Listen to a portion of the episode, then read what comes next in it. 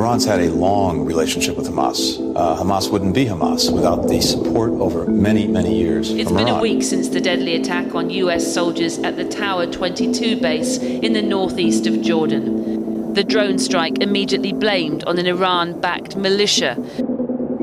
Three caskets holding Staff Sergeant William Rivers, who today received a posthumous promotion. First phase was largely conducted by long range B 1 bombers flown all the way from Texas, refueling mid air en route to the Middle East. This airstrike has led to the explosion of equipment and rockets stored in these buildings. The shrapnel from the rockets flew inside the residential compound. It caused damage to the buildings, equipment, and the people's properties, and one citizen was martyred. This is Multipolarity, charting the rise of the new multipolar world order. If you thought Iraq was a calamity, a moral, military, and geopolitical disaster, wait until the West goes to war with Iran, because, listener, you ain't seen nothing yet. Recorded amid a US bombing campaign against Iranian proxies in Syria and Iraq, as well as Houthi positions in Yemen. In this special episode, Multipolarity examines the increasing likelihood of direct war between the United States of America and the Islamic Republic of Iran. We look at US warfighting doctrine, how it would try and whether it could invade Iran to effect regime change, the effects, aims, and probable outcomes of a concerted bombing campaign, and the likely disastrous blowback from any such campaign, including military losses, cyber attacks, sleeper cells, terror attacks within Western Europe and the continental United States.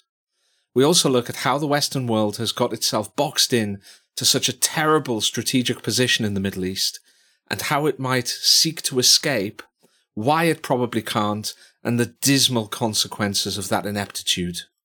To discuss this matter tonight, we have Malcom Kyeyune, friend of the podcast, who is back with us for, I believe, the fourth time. Malcom is an essayist with uh, Compact magazine and other outlets, including the New Statesman. Uh, he also has an alter ego, Tinkzorg, which is now found at the uh, handle uh, Sword Mercury on X Twitter, which combines um, quite erudite comments about military matters and geostrategy with some rather edgier posting. Uh, Malcom, welcome back. Thank you. Uh, uh, it's good to be back. Well, it's always a pleasure to have you here, Malcom. You seem to be absolutely box office if our listener numbers are anything to go by. Um, I thought it would be useful to start with um, a look at standard US doctrine when it comes to invading countries. If we look at uh, Iraq and if we look at Afghanistan as well, perhaps we can really glean a little bit more about what America's options are uh, when it comes to dealing with Iran. There have certainly been uh, calls, even from some mainstream politicians, like, uh, of course, Lindsey Graham, among others, to really hit Iran directly and hard. Uh, but what if the US ultimately wanted to go for forced regime change? What if they wanted to invade Iran? What would that look like? Well, I think the first part of the strike would involve uh, cyber attacks and standoff weapons and probably some of the uh, US Air Force's stealth platforms like, in theory, F 22s and B 2 bombers, which would seek to attack and degrade and uh, preferably destroy um, command control communications such as, uh, you know, Army HQ, the seat of government, seat of the executive, uh, military control nodes and bases, uh, telecom, com- telecoms, uh, infrastructure, TV, radio broadcast, that sort of thing, as well as focusing very much on the Iranian Air Force and air defenses. Now, once it had kind of degraded those with its standoff weapons like Tomahawk cruise missiles launched from submarines and and uh, surface vessels, uh, as well as uh, bombing raids from uh, F-22s and B-2s and F-35s. It would then go on a concerted uh, suppression of enemy air defense operation, which would likely involve multiple sorties where basically it would seek to locate and then destroy uh, Iran's uh, air defenses, as well as mopping up whatever of the Iranian Air Force hadn't been destroyed on the ground in the initial round of strikes. That would then seek to establish uh, air superiority or preferably air supremacy. Um, at which point it would, uh, the US would go after coastal defenses and border defenses. It would go after critical infrastructure such as electricity, water, and would start mopping up the, uh, or, or sorry, not mopping up, but softening up the Iranian ground forces. Finally, it would seek to concentrate airstrikes uh, probably in conjunction with uh, US special forces and perhaps even some uh, elite units as well to secure uh, ground invasion corridors and uh, marine landing zones for the ground forces. The ground forces would then enter Iran. They would uh, you know, a, a, an air force with air superiority or probably air supremacy in theory, behind them. And those ground forces would seek to use speed and maneuver and the United States' has superior intelligence, reconnaissance, and surveillance uh, technology and platforms to use maneuver uh, as a way to isolate individual Iranian forces and bring down concentrated fires upon them, thereby defeating them uh, and ultimately rolling them up and taking the country or at least taking the government. That's a theory, Malcom. That's certainly roughly how the last Iraq invasion worked in 2003. That's the way a lot of people would imagine things going now. People who've been brought up on the uh, irresistibility of US military power.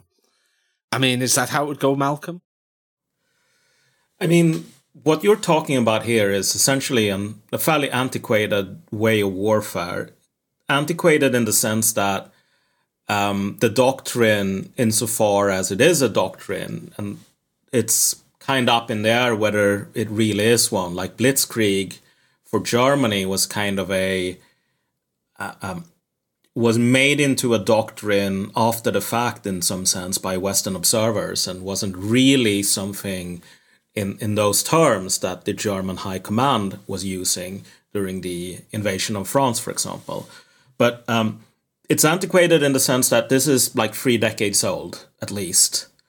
Uh, it's also obsolete in the sense that like none of these things that you bring up could conceivably work against Iran, um, because I recommend for any listener who doubts that to just go to Google and uh, just Google map of Iran, what you will see is a country which is five times the size of Germany, by the way, um, that is essentially shaped like a fortress. You have all of these massive mountain ranges that essentially form a natural barrier protecting Tehran from pretty much every direction except from the north. And to the north, you have the Caucasus and you have Russia.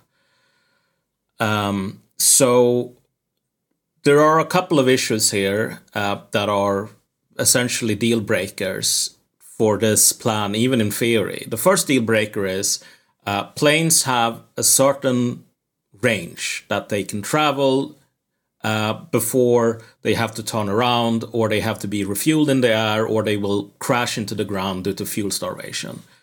Tehran is located farther away um, compared to like if you launch a plane from the Gulf of the Persian Gulf from an aircraft carrier like an F 18, um, it might be able to get to Tehran barely carrying bombs.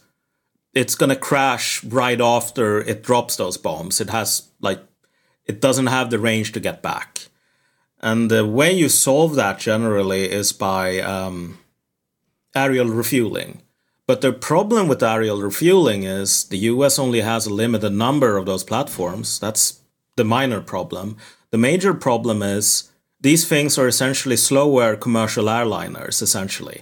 Like shooting down a um, uh, uh, an, an air tanker, like one of those refueling aircraft, it's the easiest thing in the world. Like they are really slow. They're carrying a ton of fuel. So if you scratch them, they're going to go up in a big fireball. They have no like stealth. They have no like countermeasures. They're just big, slow flying targets. Um, which kind of hints at the big problem with the American way of warfare, which is it basically presupposes that the enemy is incapable of fighting back. Um, because if you're going to do this massive shock and awe bombing campaign against a massive country like Iran, which has, um, you know, which has a lot of mountains, which makes it much harder to um, bomb hardened targets on the ground, you're essentially counting on them not being able to shoot at you. And so, um, the, the, the I, I remember reading like 15 years ago, like people in the US military basically saying that the old way of warfare probably wouldn't stand up to, um, like, it wouldn't really be useful in 2008. That's what people were arguing. But it's not 2008 anymore, it's 2024. And the US is much weaker than it was 2008. Um, uh, technology has advanced. And again, Iran is not some sort of a two bit country. If you think about the um, amount of soldiers uh, in, in the active military, last I checked, which was the day before yesterday, actually, Iran was number seven in the world in terms of the size of the active duty military. Um, the US was number three. So it had essentially like Iran had something like 700,000 in the active military, and the US has 30, 1.3 million thereabouts. But then you realize that the American army is only 430, 440, 450,000. And the Iranian army is pretty much the equivalent size. So there is a problem of doctrine, but there is also a problem of scale in that the US doesn't really have, like, even if this doctrine would work, it would probably only work against a country maybe, you know, half the size of Iran maximum, maybe a fourth the size, really, um, with maybe 20 million people or so like it might work against North Korea, it might not work against North Korea, but like Iran just has too much strategic depth depth for any sort of shock and awe campaign to work. And that's we're still only talking in theory. We're not talking about like the actual capabilities that the US can surge to the region, which are very limited because the US is not located in the Middle East. So, I'm going to say, let's just uh, unravel that a, a, a, little bit. Why why can't such a campaign, a kind of super intensive bombing campaign that uh, significantly degrades command and control, uh, significantly degrades, if not destroys, an, uh, an enemy air force and its air defense. You know, why can't that uh, work when followed up with a, a you know, incredibly quick and highly maneuverable invasion when it comes to a country the size of Iran? Like, what is it about size that makes that difficult? It's the same problem that the Germans had in Operation Barbarossa. Like, you know, a, a, an armored division consumes a, a crap ton of fuel. And that was a problem for the Germans, but the Germans didn't use Abrams, which are not really like what people fail to understand is that the Abrams is a fairly old tank. It was designed originally in the 70s and it was essentially designed to be used in Europe on the defense with like very, you know, like German infrastructure uh, against. Yes. Right. So, like moving back over its own infrastructure, essentially. So, as it retreated, it would be coming closer and closer with its own logistics chain, if you like. Yes. Like it has, it has a uh, turbine engine Um, it doesn't have like a conventional uh, diesel or gasoline engine. Uh, what this means is it has an, a prodigious fuel consumption. So if you try to do some sort of shock and awe thing, you know, blazing across the deserts of Iran, you're going to run into the problem that, first of all, these deserts aren't really deserts, they're mountains. Uh, and tanks and mountains go together. Well, they're, they're two great tastes that don't taste great together. Let's just say that. But also, even if the tanks were able to go through the mountains, like there's just too much, too much strategic depth. And so, for all every mile that these tanks travel, you really have to have this big log- logistic supply chain trailing behind them. So that's the first bottleneck on the ground. But on the air, there's another bottleneck, which is like it's pretty similar in terms of like the US has, I don't know the exact figure. I think it's like 12,000, 13,000 airframes across every service. Uh, so that includes the Coast Guard. But this includes medevac helicopters, this includes transport helicopters, strategic airlift, and so on. So, you know, uh, 12,000 airframes, that sounds like a lot, and it is a lot. But the US lost around 10,000 airframes during the Vietnam War. And I shall, shall remind you, Vietnam as a country, even today, it's not nearly as big or as powerful as Iran. Uh, so, like, you're going to lose a lot of airframes in a serious war. Like the US has not fought a serious war against any sort of like regular opponent, uh, including the North Vietnamese army, without losing thousands of airframes. It's never happened. Yeah, when I was uh, researching this a little bit, um, I looked into Iranian air defenses. And one of the things I found interesting is that they actually have a separate branch of the military devoted to air defense. So in the same way that the US has the the army, the air force, the space force, the navy, and the marine corps, uh, the Iranians have uh, you know an air defense uh, force essentially. And one of the things I was quite shocked about was the variety and uh, breadth of the air defense platforms that they used.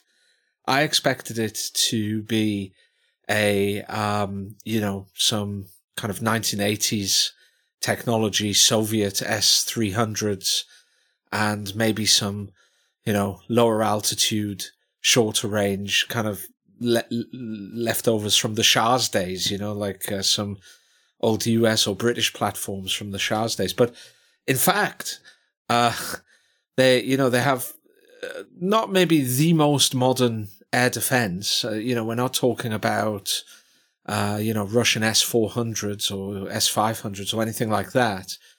But they do have the most recent uh, S 300 model. They have their own upgraded S 300 model, plus, you know, 20 or 30 uh, different uh, air defense platforms, right from MANPADS, which are man portable air defense systems, MANPADS, uh, up to kind of, you, you know, short range missiles for kind of low altitude uh, right up to, as I say, um, their own upgraded version of the S300 and the most modern Russian updated version of the S300, which was delivered about 2013, I believe. So, in terms of air defense, it is quite formidable and varied. I, and I always remember that, although it is true that the American, uh, the, the US Air Force knocked out Iraqi air defenses and command and control systems with consummate ease in 2003. I also remember that in 1999, uh, during the bombing campaign of Serbia as part of the Kosovo campaign, um, uh, NATO air forces did not completely ever at any stage suppress Serbian air defenses. um, so, uh, and, and you know, uh, my my view is, albeit inexpert, is that Iranian air defenses are somewhat more formidable than Serbia's, and they have more places to hide them and distribute them. Well, yeah, I mean, it's a mountainous country that's, you know, a hundred times bigger than Serbia or whatever, with like a dedicated anti aircraft arm of the armed services. Like it's, it's a thousand orders of magnitude a bigger challenge. But there's also, there's a sense in which 2003, like the Iraq invasion, it, it, it has to be one of the most destructive wars in, in the history of mankind in terms of what it did with the thinking inside the West. Because um, there's a really great book about this um, called the, the US Army in Iraq, 2003 to 2012, I think. It's in the public uh, domain, so you can just download it. There's an audiobook series on YouTube. I heartily recommend it.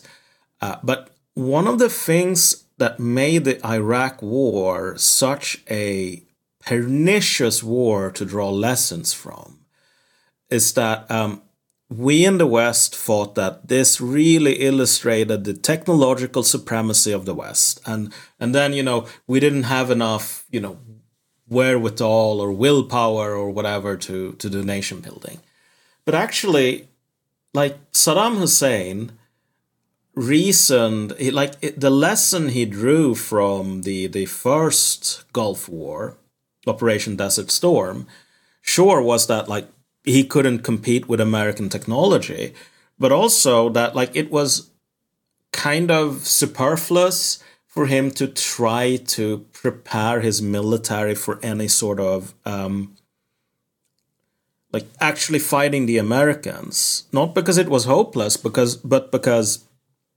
he figured that like the Americans would just do what uh, Bush the elder did, which is uh, at most, you know, bomb, send a couple of tomahawks, and then ask some Kurds or Marsh Arabs or whatever to topple, do a color revolution or whatever.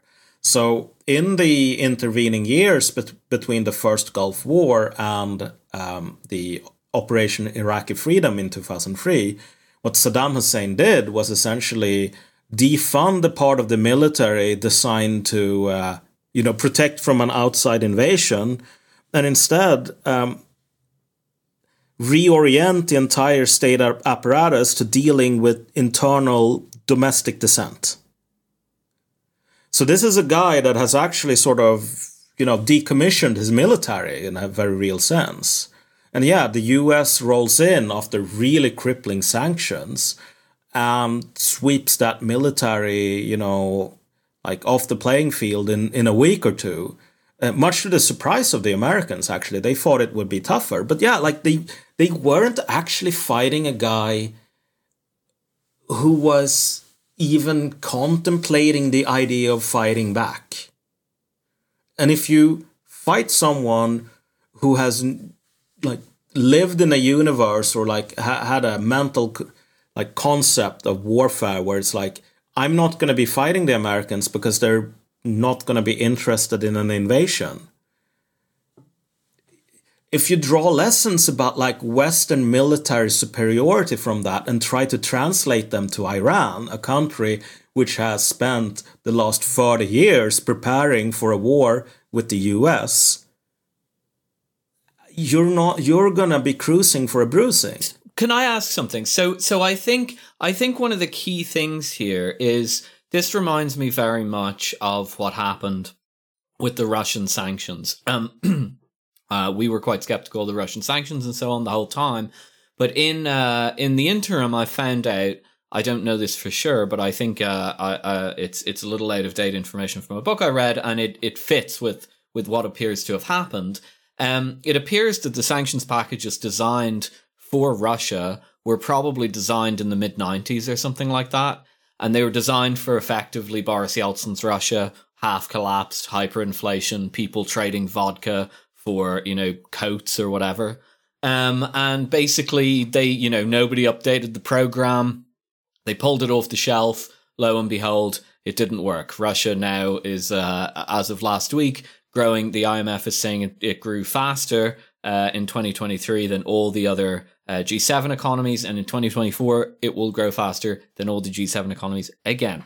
So this feels to me very similar. Um, but I guess what I, I want to get at is um, you're saying, of course, that the that likely right now they're going to be analogizing to Iraq because uh, they're both in the desert or something. Um, very much so feels that way. Oh, and they both have I R A in the name. So um, very easy that they'd uh, do that. I can totally see um, DC Brain going there. Um, but here's a question. Um, the way that maybe the Pentagon thinks about Iran right now, or at least the way that uh, half sophisticated people who don't just top thump all day think about Iran right now, is there an Iran that existed at some period in time, an Iran that was okay, I, I get what you're saying about the specifics of the Second Iraq War. I didn't know that. That's interesting. But if you see what I'm saying, do we have an Iran, maybe in 1985 or something like that, that is the Iran of the imaginations of the people who think that they can just desert storm in and like win the game and everything like that? Or did that Iran never exist to begin with? That's a really great question. I'm very glad you asked it. And the answer is yes, but also no. Like, there was a time where people really thought that really weak Iran existed, uh, which was why the war between Iran and Iraq happened. Um, because, you know, you had this, like, Iran, after the revolution, went through a similar sort of, um, like, it was essentially the Soviet Union kind of in miniature. It was di- diplomatically isolated, economically isolated, and then you have Saddam Hussein, who looks at, uh, sorry, not Russia, Iran. And Iran is has always been the big kid on the block in that part of the world. Uh, but now it's very weakened due to um, falling out with the US, due to being hit with all of these crippling sanctions, and having essentially jailed, executed, or exiled much of its military. So um, Saddam Hussein thinks that he can basically uh, do the uh, um, Nazi Germany thing of, you know, one kick to the door of this entire rotten building and it will all collapse. And so he does this sort of, you know, uh, Iraq at this time has a bunch of fairly relatively modern, like Soviet equipment it has a bunch of Soviet trainers for the tank forces and so on. And uh, they invade. And it takes a couple of months and they get completely bogged down because it turns out that even Iran, in its most weakened state it's been in for a very long time, is basically like invading the Soviet Union. Um, the Iranians uh, are able to draw upon like this massive wave of nationalism, they can essentially go to the hosp- uh, prisons where they've imprisoned all of the failed revolutionaries, like all of the communist enemies and so on, and say, yeah, you know, I know you hate us because, like, this is the uh, um, Islamic Revolution speaking and uh, we were slated to execute you. But here's the thing Saddam Hussein has invaded, and we're not asking you to fight for Allah, we're asking you to fight for Iran. So here is your rifle. Uh, you're free to go. Uh, it's it's time to fight for the motherland, and people do that. And so they they are able to cynically enjoy like um, exploit a ton of nationalism in the same way that um, um, the the Soviet Union basically rediscovers Alexander Nevsky and Sur, uh, Surovov and all of those like imperialist generals. Uh, suddenly, like these people are seen as heroes of the Russian people uh, because Stalin finds that uh, um, useful during a time of mass mobilization, and and and even like the the enemies of the Bolsheviks are able to uh, rally under the banner essentially to to fight back the Germans. Well, the Iranians do the same thing because it's similarly a civilization state as the nomenclature goes. So the Iran Iraq war very quickly turns into an absolute nightmare quagmire for Saddam Hussein. And that's when they were at their weakest. One might argue, though, Malcom, that, you know, even today's reduced capacity US military is stronger than uh, early 1980s uh, Iraqi military. Oh, yes, definitely. Sure. But are they stronger in the Middle East than Iraq in, you know, the 1980s? Do they have more tanks in the Middle East? And the answer to that, because it's a very basic empirical question, is no. And I mean, couldn't they base them in NATO ally Turkey, in big ally, um, you know, big regional ally Saudi Arabia, in Bahrain? Could they not base them even in the Caucasus? Could some Caucasian, you know, Caucasus countries not be strong armed? I think the Caucasus, the the problem is just okay. By what means are you going to get them into Georgia or whatever? And and you know, that's awfully close to Russia. Uh, it's it's very unlikely that the Russians will sit idly by while their strategic ally is being invaded from a country which the Russians claim as being part of their own um, you know, backyard essentially. Uh, that's that would be an even like putting NATO troops in in the Caucasus would be an even bigger red line, like an invasion army would be an even bigger red line than Ukraine NATO membership actually, like for for very obvious reasons. Um, that's like you know having the Chinese state station a massive invasion army uh, on the border with Texas so, okay, I mean, so the general feeling is that Iran is too big, the topography is too unsuitable, the logistics chains would be too long, the US military simply doesn't have the scale or manpower to invade Iran. I mean, I saw a range of estimates in uh, for how many soldiers, how many infantrymen, uh, how many you know people in an army it would require to invade Iran, and I saw estimates that the kind of the lower end of the range for estimates was 1.6 million, which is way bigger than the entire current U.S. Army and Marine Corps combined. Um, and you know that Army and Marine Corps has, you know, garage mechanics and and, and you know lawyers and, and and accountants and all the rest of it. Uh, you know, I, I, need to add one more thing though here, uh, which is that um, the U.S. today has much less in in the in terms of uh, sea lift, which is essentially like the ability to transport uh, material, uh, fuel, tanks, ammunition, and so on over the sea. Um, like a lot of the stuff they used for for 2003 was things they had since the first Gulf War. And so those ships, a lot of them have been scrapped due to old age and they haven't been replaced. But let's, for the sake of argument, say that's not true.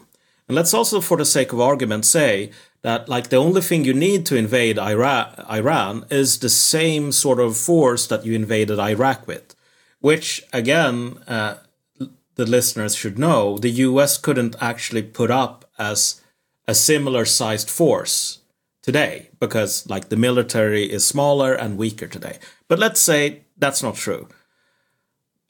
There's a, a, very simple reason why you couldn't do it right now, which is that in order to invade Iraq with the US being at 2003 levels of capacity, ne- you needed essentially a year of uh, slowly piling up ammo, fuel, tanks, spare parts, soldiers in neighboring countries. And so again, even if we say this is you can do this with a force like an Iraqi sized force. Uh, Joe Biden, if he gives the order for the Pentagon to um, use the nowadays non-existent sea lift to to do the same thing, it's going to take like longer than the election. So it, this is not something you start with like eight months before an election because what if Trump comes in and says, yeah, you know, good job piling up all this ammo, but I've changed my mind. I don't think invading Iran is a good idea. Like, this is something you do when you have time left in your uh, presidential term of office. Uh, because again, like, just the preparations are going to take a year. And these preparations are going to be happening uh, within the fire envelope of Iranian theater ballistic missiles, also. Yeah, can we just be specific about that? Because correct me if I'm wrong, but when Saddam Hussein is watching the build up pre Iraq war, he can't do anything about it, right? I mean, he's just a sitting duck, whereas Iran is sitting on one of the most sophisticated missile stockpiles in the world. Like, doing this build up itself. Like, if they can hit all these Iraqi bases, these bases in Iraq and everything like that, and that's with proxy forces, like, there's absolutely no way they'd let this build up occur, right? Yeah, like the, the, the country you would have to use, I think, for any sort of invasion, like the only country that could conceivably agree is Iraq, because Iraq isn't necessarily a sovereign country right now. But like if you're doing this build up in Iraq, you have essentially a, a, significant part of the Iraqi army, like part of the formal command structure of the army, like the, the popular mobilization forces, the Hashd al Shabi. These people are going to be attacking you inside of Iraq while you're, you know, mustering forces. And that's not even mentioning the Iranians who are going to be attacking you. So it's like an, an invasion it, it's just a fantasy like denmark might as well invade like brazil or something so just before we move on from the from the invasion thing here's here's a final question i i, I don't think you'd be expected to know the answer but but just from a conceptual point of view um this seems pretty clear to me um it seemed pretty clear before we talked it's even more clear now that we've trashed it out um i don't expect people with dc brain uh, who are distracted by every shiny, shiny metal object, uh, which is most people in politics in DC, to understand this stuff. Not most of them, anyway. The Pentagon clearly must understand some of this stuff. So, do you think, or do you have any thoughts on when Joe Biden and his cabinet go to the Pentagon and they say, we want options on the table, and one of them should be a full scale war with Iran, including a potential ground invasion? do you think the Pentagon just turn around and say non starter? Or do you think they have some like cope map where they like pretend that they're going to be able to do this and like sell it to politicians? I think the Pentagon's position on that is, you know, that sounds like a great idea, Joe Biden. Uh, as part of our plan to invade Iran, we only need a tiny little sort of uh, um, help along the way from you guys. Just go to Congress, tell them we're reinstituting the draft and we need like 2 million soldiers. Once you give us our 2 million soldiers, we will be sending them all the way to Tehran, you know. but until then, it's not going to happen. Like that's that's what they're going to say because again, this isn't this isn't really rocket science. You these people have like tables and formulas and so on for if you invade a country of so and so many square miles, you need X numbers of soldiers per square mile. They're just going to put in the number of square miles in Iran on that table or that Excel sheet or whatever, and it's going to like fart out, you know, 2.4 million soldiers. And they're going to take that figure and say, well, unless you give us these soldiers, we can't do it. Yeah, and by the way, in in um, to quote the uh, general from In the Loop, it's not just the 2.4 million soldiers or 1.6 million soldiers that you need to actually invade Iran. You need to have some soldiers left over at the end, or people tend to get the impression that you've lost, right? Uh, so it's not just the invade the size of the invasion force, 1.6 million. It's also the I don't know the 500,000 or so, however many it is, they need to maintain their general defense posture. Yeah, I mean, if you think about it, like invading Iran, it's basically it's it's on the same scale as invading the Soviet Union. Sure, uh, the country isn't as big as Russia, which is the biggest country in the world, but it's not like the the Germans got all the way to Vladivostok or the Ural Mountains or whatever. Like they were bogged down uh, fairly quickly. Like they didn't even really get to Moscow and so I don't really remember. I don't have the figure exactly in my head for how many people, uh, inhabitants, the Soviet Union had in 1941. but it was I don't think it was more than 90 million, which is what Iran has today. So you're invading a country which is insanely nationalistic and which, you know, is not only nationalistic, but also uh, majority Shia Islam, which is a religion famous for sort of uh, uh, stressing the virtue of martyrdom, let's just say. Like, this is not a country that's going to have a hard time finding people to uh, basically fight the foreign invaders. Uh, and they've demonstrated this. Um, they've demonstrated this in a in a sort of almost like fantastical like fantasy way in terms of like how how crazy the Iran Iraq war was. So you're gonna need a lot and a lot of soldiers for this. So Malcom, you are uh, Joseph Robinette Biden, and the Pentagon has said no, sorry, we're not going to invade Iran. There's no chance that we can do land invasion, or at least not until you have got a politically impossible uh, draft of 2 million soldiers uh, in place from Congress. So perhaps the US president would ask for uh, a bombing campaign, missile strikes into Iran itself, i.e., not against Iranian proxies in the Middle East, but inside the territory of Iran. Now, a lot of people in the American media in the British media are talking about this, even encouraging this, even saying that it needs to be done because of what Iran is doing with its proxy forces around the Middle East. Uh, and in fact, a lot of, you know, fairly influential people and politicians are talking about such a bombing campaign. Now, even if a land invasion would, wouldn't work out, a bombing campaign would do a lot of damage to Iran, wouldn't it, Malcom? Well, the question is, and, and this kind of gets at the heart of the big problem in the West right now, is that like nobody has. What is the question? How does it get to the heart of the West right now? What is it that nobody has? If you're on the Patreon Club, these answers should present themselves almost instantly. On the other side of the velvet rope, we have an hour more of Malcom and the lads, discussing the future of the region and the real alternatives to the present soup the West is drowning in. If you're not yet a patron, we'd like to thank you for listening and let you know that we'll be back at the same time next week with another regular episode. Of course, you could always sign up $5, pounds, or euros a month. Cancel any time. Just search Multipolarity on Patreon and help us chart the fall of the old world order.